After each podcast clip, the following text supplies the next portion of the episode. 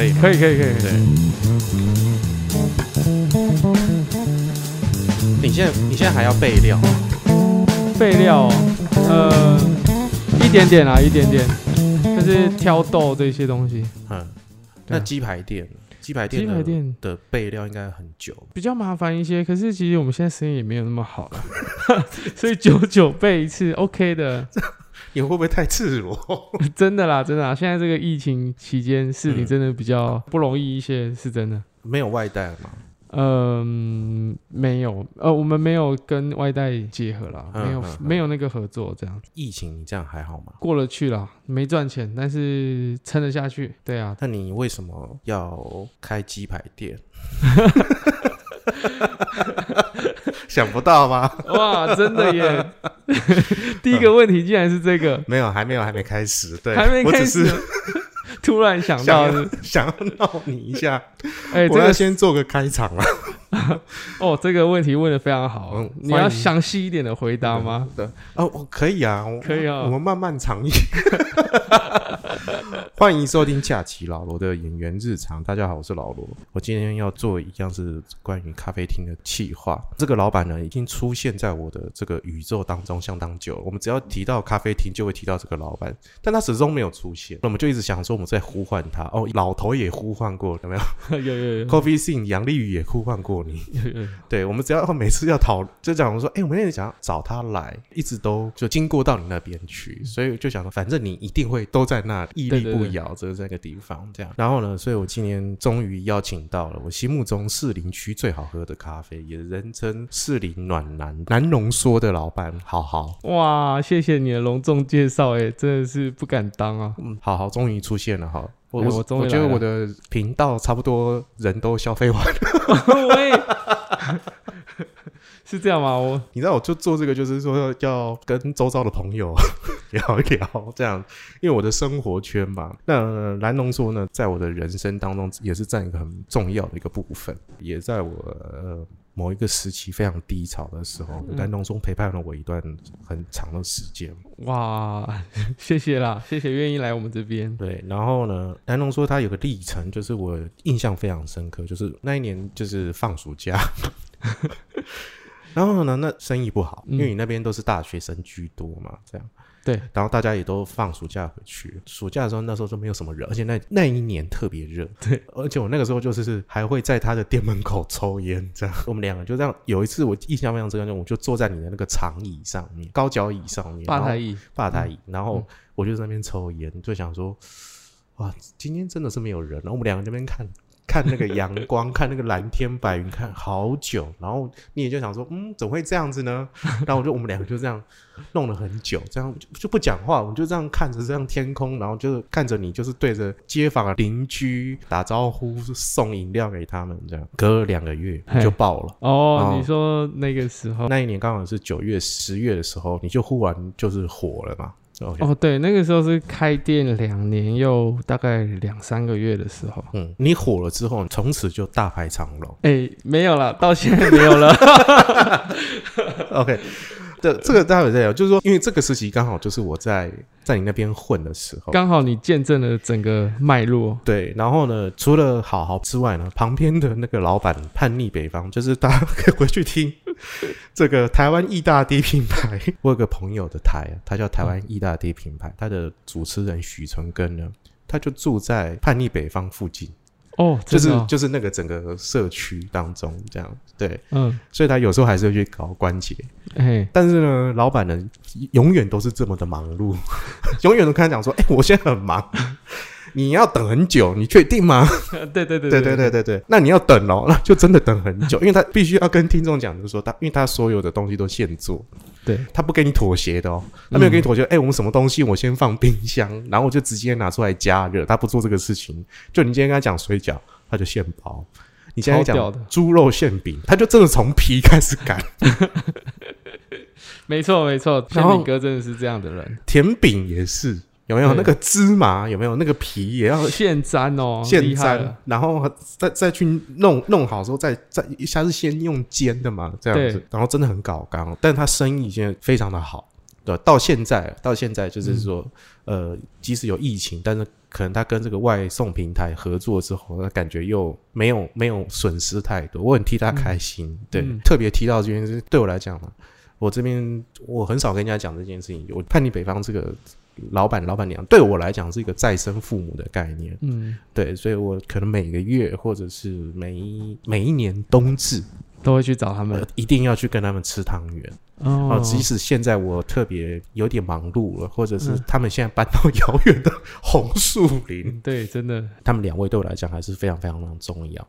嗯，对对对对对，他也是同时期，就是真的陪伴我度过我一个很长的低潮期。嗯，对对对对对对。对馅饼哥真的是很温暖的一个、一个大哥啊。对对对对对对，对啊，因为因为不止你哦，我发现其实还有，就是因为我在之前开店开在他旁边，我发现也有、故意的这样子。不 是不是，其实当开那边他也给我了很多的温暖啊，嗯。然后才让我有比较有信心去谈那个位置，然后嗯。开在那边。啊，当然刚开的时候生意很不好，谢敏哥也会常常来这边聊天。对啊，对啊对啊，他真的是非常温暖的一个人，他也是你的大户啦。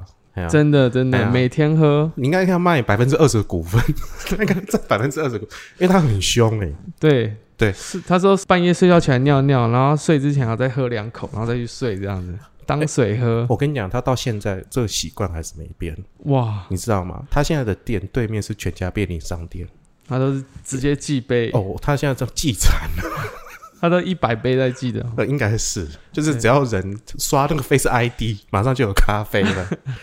真的，真的，真的，他就是续咖啡续的很重，对。对比酗酒还严重。对，这到底好还是坏？有一天找他来聊一下。哎、可以哦，大家都很想听嘛。嗯，他不常听我的频道啦。像你啊，馅饼哥，或者是嗯我频道的听众都知道，我就我前几年过得很惨。嗯，那也是有还好有你们哈，或者是有一些诸多的我这些周遭的朋友们，然后的支持啊，然后才我才可以活到现在。但我这个我很少讲啊，我最多就是嗯靠背就说、啊，我真的很惨啊。现在已经快要四十岁了，我现在已经不想要再是用一种特别愤世嫉俗的态度去面对我的人生这样子。哦，不想当愤青了。对啊，你看你认识我的时候，我还蛮愤怒的，嗯，但那时候说是我状况最应该是最最糟糕的时候。哦，真的哦，我记得印象超深刻哦。我们那个时候刚认识嘛，嗯，然后我们还还去唱歌，你有没有印象？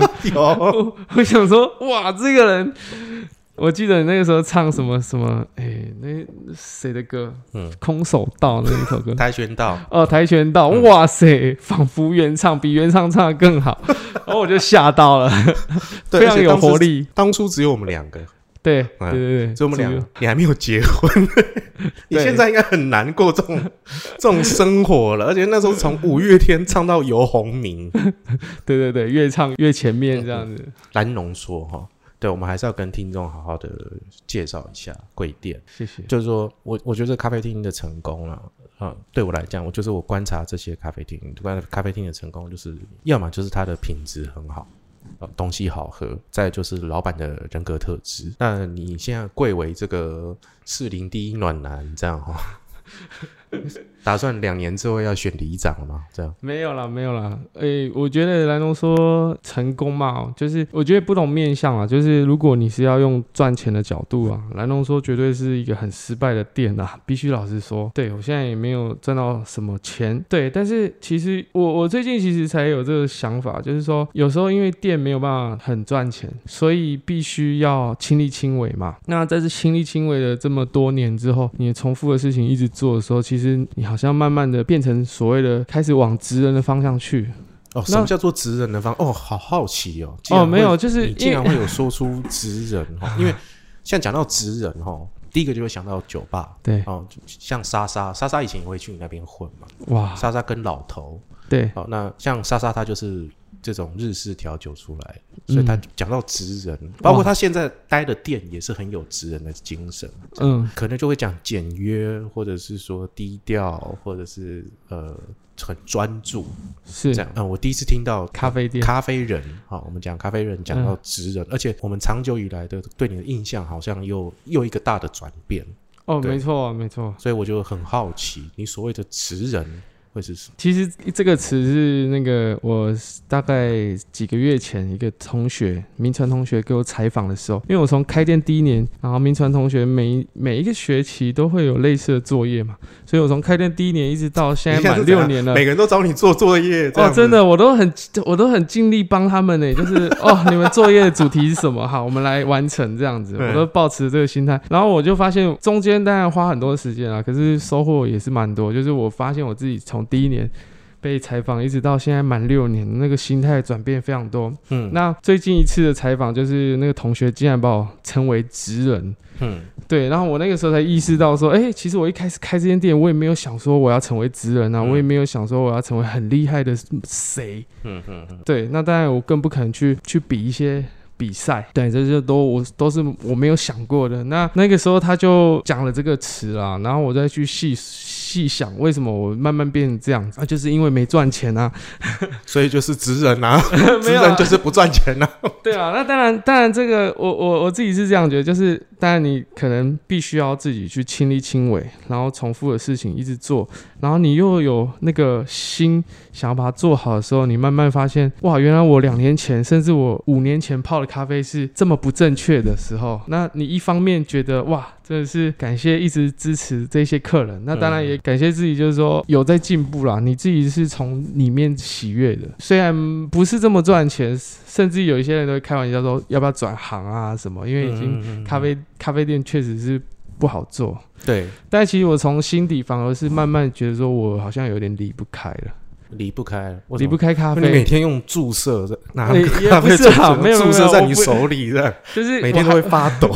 没有啦，应该说我就是这个东西做久了，然后有一些心得之后，我真的是更可以站在分享的角度去做这件事，那是打从心底开心的。你说的职人，所以你现在你觉得你是职人，还是说你现在只是往这个方向去走？往这个方向，因为毕竟我也才开六年嘛。我们刚刚前面聊，在开路之前聊，你就发现很多店其实开更久，嗯所以我一直觉得我们还我还是很菜的，嗯，对。但是只是说，嗯，慢慢理出自己想要往哪一条路走啦，嗯，只能这样说。那你接下来往想往往哪个路走？回归现在讲，就是说，因为你原本是，我还是要让听众知道，嗯画出你的蓝图，这样 蓝龙说的蓝图，因为你原本是一个饮料吧的形式，所以饮料吧就是说你可能比较专注做外带杯这个品相吗？还是服务？服务的的项目跟范畴，就比较像是买了就走的这种咖啡对店。对对对，就是你原本是，现在感觉似乎在这个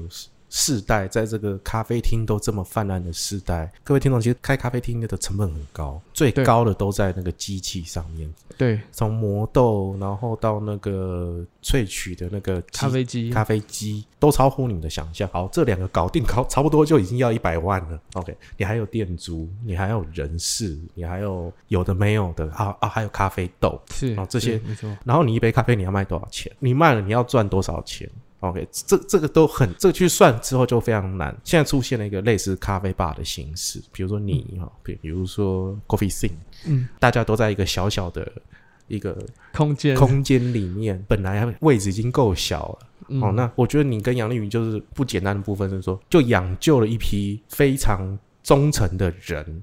呃这而且这忠诚的客群呢，就是可能会比有店面的客群，大家就是你那边风吹日晒，有台风，哦，哦，真的耶，只要你一开，他们就哎、会过来，哎、你现在赶快来一杯什么什么东西。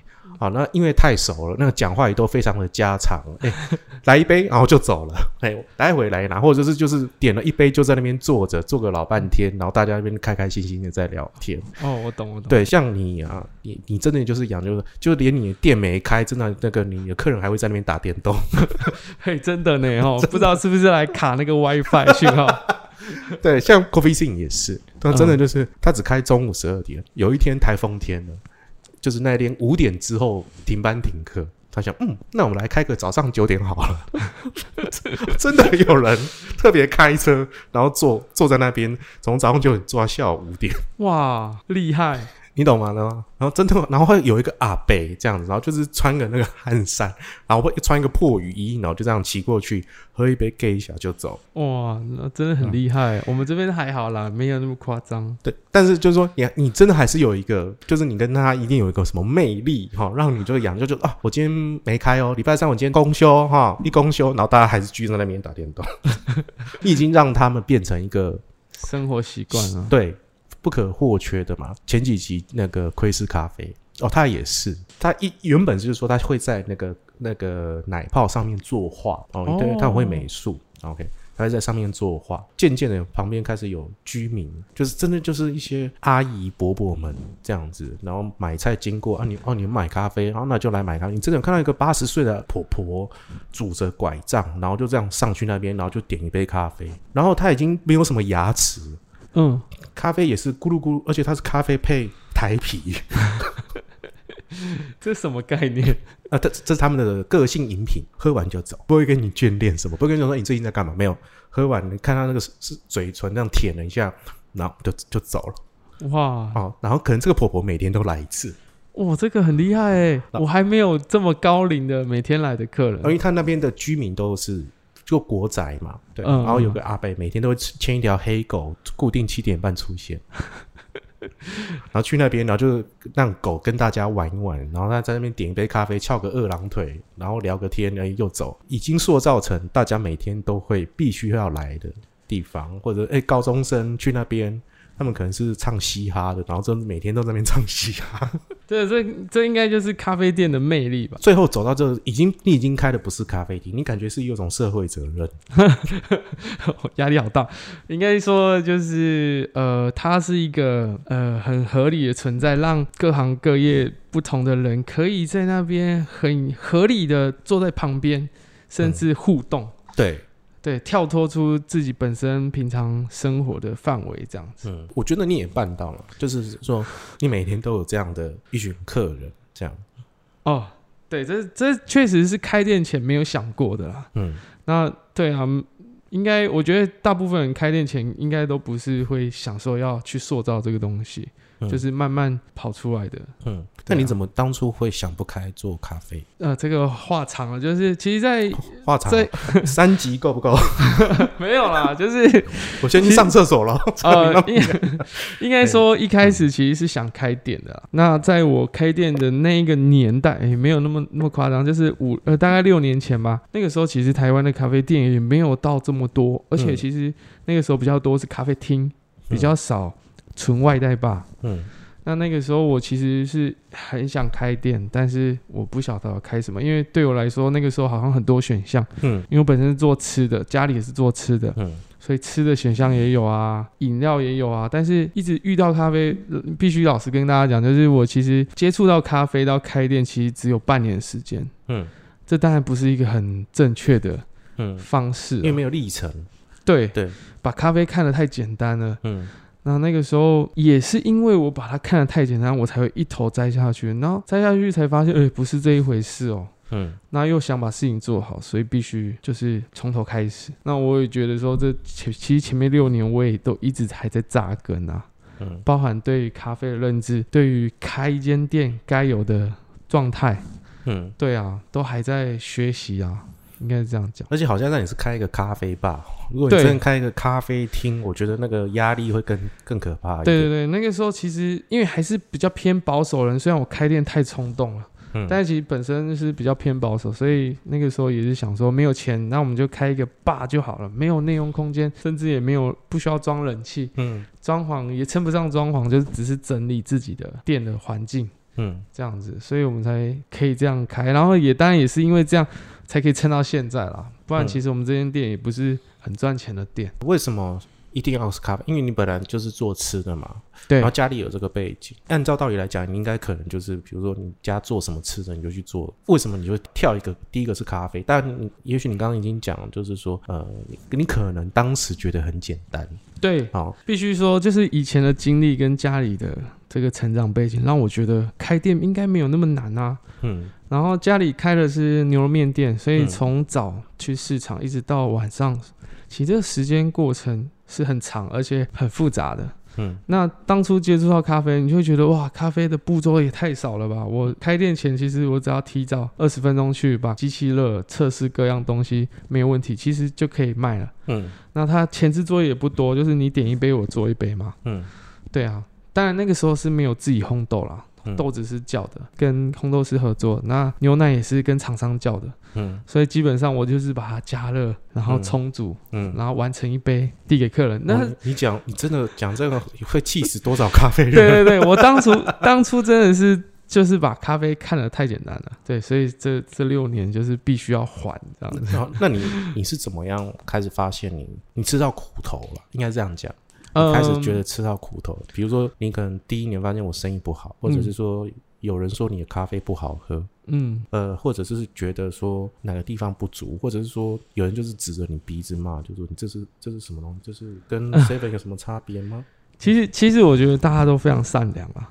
嗯 其实我在开店过程还不太会遇到这样的状况，我觉得消费者都还蛮给，就是给我们机会，就是只要我们的服务态度是好，然后是有热忱的，其实很多客人都很愿意给我们机会啊。嗯所以其实我在刚开始开店的时候也。那个时候也不觉得自己煮的很差或者是怎么样，因为毕竟我的心态都是一直想要把东西做好，嗯是自己慢慢就是经营了两三年，然后发现哇，原来之前有部分是做错的。嗯对，所以我觉得这个只是一个，就是你不断追求追求，然后如果你真的方向对的时候，你就会发现哦，原来前几年你可能有做错一些事情，可是那不是故意的，那可能就是一个过程。一直跟着我的客人，应该都可以感受到我的当中的蛮多变化，嗯，不管在口味上，或者是，身材还是？没错没 错，对啊，那你怎么发现？开始，我觉得我开始烘豆之后，发现很多事情了。嗯那当然包含冲煮上，一开始你会觉得你即使想煮好，好像天的味道都会稍微不一样。嗯那当然，不管你从书上看，或者是网络上资料，你就好像是很正常的事情。以前也会觉得哦，这就是天气的变化，然后现在才慢慢发现说，哦，其实当然有一些变化，但是如果你知道它的前因后果的时候，你可以有效的控制在一个范围内，嗯甚至客人会不容易喝出来。嗯，对，那也是慢慢经验累积。你心目中，嗯，因为从这个民传大学的这个给你的这个启发，说是职人称谓开始，那你在你心目中所谓的职人到底是什么？我觉得就是重复的事情。呃，我觉得最重要的是要想要做好这个心态。可是光是想要这个心态是不够的，就是你要真的有实务经验。因为呃，好比我一直想把咖啡煮好，可是如果我没有在这这个六年煮了几十万杯的咖啡，我实在没有办法继续的去累积很多细节。嗯对，即便我甚至刚开店的前两年，甚至那个心态是更强烈，就是因为我不会嘛，但是我已经开店，我我很想把它做好。我那个时候的心态反而比现在心态是更积极的。可是那个时候刚开又没有经验，所以那个时候求助无门的感觉。对对对，那就是要大量的实物经验啊。除了那个心态之外，还要大量的实物经验。嗯对啊，那这样不断的透过时间推移，一定是会慢慢的成为职人这样子。那我的意思是说，你往这个路数走的时候，你会怎么样带给你的客人是什么样的感？比如说，哦，原本大家只是觉得你是个饮料吧，嗯，嗯，你希望人家对会有怎么样的改观？还是就啊，我现在就是咖啡厅，还是说在里面喝到一个什么样的层次，或者是受到一个什么样的服务，还是什么？你认为的职人会怎么样带给你的顾客？我发现我以前很在意评价，嗯甚至那种 Google 地图不是可以评几颗星吗？嗯我第一次收到一颗星很生气，你知道吗？嗯嗯嗯，对，那但是现在就会比较放得开，就是看到一颗星就哦，就是如就是浮云般这样。也应该是说以前呢，刚开始做的时候，你会很在意每个客人喝完的感想，嗯你甚至会去问说，你觉得什么地方可以调整？嗯这样子。那现在呢，就是很清楚自己在做什么，嗯所以你就不太会去问客人了。嗯。因为以前在问客人的过程，你就会发现，哎、这个人他觉得不够浓，但下一个人觉得太浓，哎、可是你其实是做的是一样的事情，嗯，然后你就会发现，其实你一直问别人，常常因为每个人本来就不一样，对，所以你会越问越越茫然，所以做到后面反而是很清楚自己知道自己做的东西的定位在哪里。嗯所以就是慢慢的不会去问客人的啦。那他当然对于那些评价也比较可以放得下、嗯看得开这样子。嗯，你可能不会这么迎合，但是你知道你咖啡是好，就就是至少我知道我现在做的味道就是我一开始设定的啊，如我只要做到我自己设定的味道，对我来说就是正确的。那当然也是我从开始烘豆跟自己冲煮，然后当开始要烘豆的时候，你一定会想说我要做什么味道的咖啡，然后你去选择生豆。那为什么你要开始烘豆？现在好像很多咖啡厅都会兼做烘豆，我我很好奇这个原因是什么？是除了控制成本，因为你现在就自己，但是感觉好像也不会控制，因为烘豆机也很贵。对，没错，嗯，其实很多人切入烘豆，当然成本降低是一个很大的诱因啊。嗯但是我觉得，如果是站在成本降低的这个诱因去的话，其实路可能会越走越窄。嗯就是因为假设你今天去跟人家叫豆，你去叫了一个价位的豆子，那你知道它的配方大概用什么生豆之后，你自己去买这些生豆自己回来烘，当然那个价位上感觉会会便宜很多。嗯对，但是如果是站在这个，我觉得其实你就会一直想要挑便宜的豆子，那路会越走越窄。我当初会跨足烘豆，其实是因为那个时候不是大排队嘛，对啊，但是我那个时候有两个帮手嘛，嗯那但是大排队的状况不是不会是一直维持的，毕竟它是一个热场，所以我那个时候其实有一点强迫说我自己要再多做一些事情，因为嗯店里已经有两个嗯两个人了嘛，那我不可能也一直在店里卡位置啊，所以我就在想说我可以做什么。那个时候就想要烘豆，可是但有一些呃同业人就会给你建议，就说不一定要自己烘豆啊，除非你有兴趣。所以我那个时候就一直很积极的去测试，我对于烘豆这件事会不会排斥。嗯那我是不是真的会有兴趣？然后我那个时候就是包含参加课程啊，那当然那个是体验的课程啊，不是很专业课程。那甚至去买了小台的烘豆机去试，嗯然后就发现其实我好像没有那么排斥，然后就是存了一点钱，然后就真的头洗下去，就对对，又跌了了。嗯，对啊，所以是这样接触烘豆的啦。就发现又是一条不归路了。嗯，其实我是还蛮庆幸我自己接触烘豆的啦。嗯，对，因为我我觉得开店还蛮吃个人的个性的啦。对，像我们有我有一个好朋友叫温咖啡嘛，嗯他的豆子就是跟他的所谓师傅去叫的，嗯那他也很信任他的烘豆师，他烘豆师确实也都烘的非常好，所以他压根就是觉得不一定要自己烘豆啊。我当初要烘豆的时候也有跟他分享，他就说不用自己烘啊，你就直接叫就好了啊，便宜又好这样子。嗯那包含我们现在我们乐团的另一间咖啡店叫主厨咖啡，他最近也开始红豆，嗯他也就是都是这样建议。一定是你推坑的，不是不是很坏欸。不是，你到底要推人家一台红豆机二十五万起跳呢？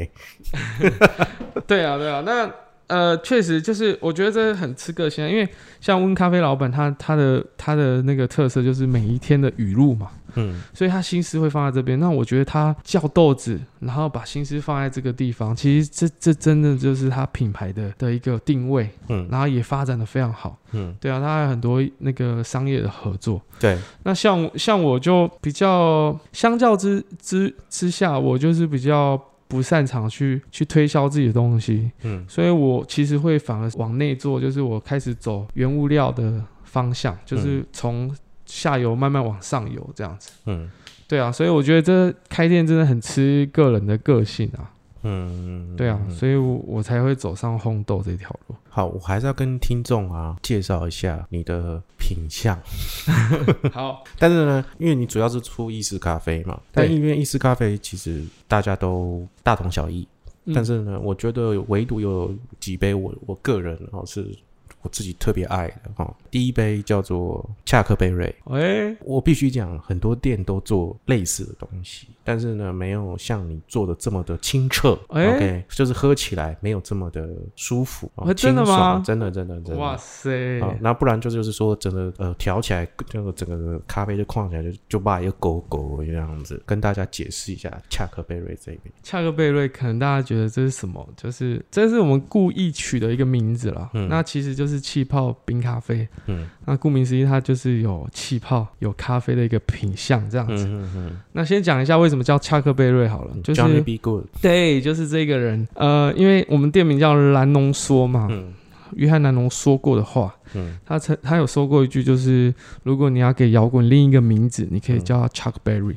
嗯那这个其实是一个人名，在披头士之前第一个把电吉他弹得这么摇滚的这个人，所以嗯约翰南龙才会这样说，他等于是摇滚的代名词这样。查克贝瑞他有一首歌非常有名，叫做《Johnny Be Good》，大家可以去看。最这阵子大家应该有在炒一个叫做《回到未来》这部电影，他在第一集跟第二集有出现，就是个男主角有特别在舞台上唱这首歌。哇，然后作为一个 solo，《Johnny B. Good》这这首歌呢，也是全世界有第一首上月球的歌，哇，就是我不知道哎、对，就是卫星射上去的时候，那个里面的那个分享给外太空的对，人，就是里面的那个机器，然后放的就是这首歌。哇，太酷了，太酷它非常非常的早，以摇滚的这个历程来看，我觉得它就是应该是前面非常非常的前面，因为它已经凌驾前辈了，大大前辈，凌驾了蓝蓝浓缩。可能那个时候大家对于摇滚这个概念。概念还没有，但是查克贝尔他做这件事情，对，对。当初这一杯咖啡呢，我就想说，呃，因为我们店名叫蓝浓缩，然后我也想要介绍这一号人物，嗯。所以我把这个品相，因为我觉得这个品相气泡冰咖啡，它应该是咖啡品相里面喝起来最摇滚的嗯嗯的这种概念想法的一个品相，所以我就把这个名字套用在这个品相。一方面也是介绍这个人啊，嗯，对啊，对啊，所以才会叫。所以你现在你你的那边的客人都知道查克贝瑞是谁了吗？他们的 他们说一杯恰克，然后就跑掉了这样。恰克恰克这样，他们对只记得恰克。没有啦，因为你知道 Chuck Berry 我有他的 CD，哇，当时小时候还有录影带的时候，我真的是因为我受到《回到未来》这部电影的影响，我特别去找这这个这首歌好好听哦，到底是谁唱的？嗯，对，小时候特别去找这个资料，对现在去听都觉得哇很热血，还是很好听。对，对对，它就是一个摇滚先驱啊，非常对。经典。然后第二杯呢，就是它的招牌，然后它的招牌吗？呃，招牌黑糖拿铁，就是它的黑糖的特色是什么？人家通通常做黑糖拿铁，就是可能就是黑糖的糖浆，或者是呢就在上面撒一点点黑糖，用火去烤一下，对就是烤烤一个硬硬的一个壳，壳的会有个焦味跟咖啡的融合。好好的黑糖拿铁不一样了，它的黑糖拿铁是黑糖不用钱。然 后就是一直撒，一直撒，然后撒完之后，他还是用很亲切的这个态度跟你说：“你如果不够，还再可以跟我说。对啊，好，先讲一下这个品相啊。其实，在开店之前呢，那个时候有收到朋友推荐说，哎、那个中永和有一间咖啡店，每天都在排队，你可以去看看这样子。嗯然后它有一个品相叫黑糖拿铁，”嗯然后我第一次喝黑糖拿铁，其实是在中永和的一六一这间店喝的。嗯嗯嗯，那那个时候印象很深刻，就是说他老板把黑糖撒在上面。嗯对，那那个时候其实自己开店，当然也会做类似的品相。嗯，对，那当然我们做了一阵子之后，我们慢慢有自己有理出一些关键啊，就是可以推荐给大家自己想要做，或者是你自己开店、想要做这个品相。把你你的这个族谱就这样没有啦，其实摊开给大家这样子。其实其实这不是什么秘密啊，对啊，而且甚至甚至我们刚刚一开始有聊到排队嘛，嗯然后可能就是因为这个品相开始排队，那有一些朋友当然很开心，但有一些我发现有一些朋友会觉得说，哎，那个哪一间店也在卖这个品相，哎，怎么可以这样学？我就觉得，哎、嗯其实不是什么专利，或者是、不是只有我们能卖嘛，嗯对啊，而且何况我也不是第一个卖的啊。嗯所以必须就是以一个健康的心态去面对这件事啊。那我觉得我们店里，呃，我自己觉得做这一个品相，就是其实关键就是要把干燥的黑糖，就是黑糖要干燥了。嗯那因为黑糖这个品相，呃，这个这个糖很特别，就是它香气很够嘛，嗯所以你单吃你不觉得甜。嗯我，再跟大家讲一个秘密，就是市面上卖很多黑糖嘛，每一包买你去吃，你就会发现有的有一点咸啊，有一点比较偏甜，有一点香味比较够。嗯那我自己的经验是，不要买太细、太浅的，嗯你要买深一点，然后看起来不要这么干的黑糖，嗯它吃起来的层次会更丰富。嗯嗯嗯嗯，对那重点就是因为它糖本身就有这个特色，所以你在这个品相，你一定要做一层够绵密、够干燥的奶泡，然后让黑糖。可以干燥在上面，然后被客人喝到，那基本上这一杯咖啡的黑糖这个部分就就是完成这样。嗯，上次杨丽宇就说他想要跟你指定五公分，五公分因为太多，整罐给你。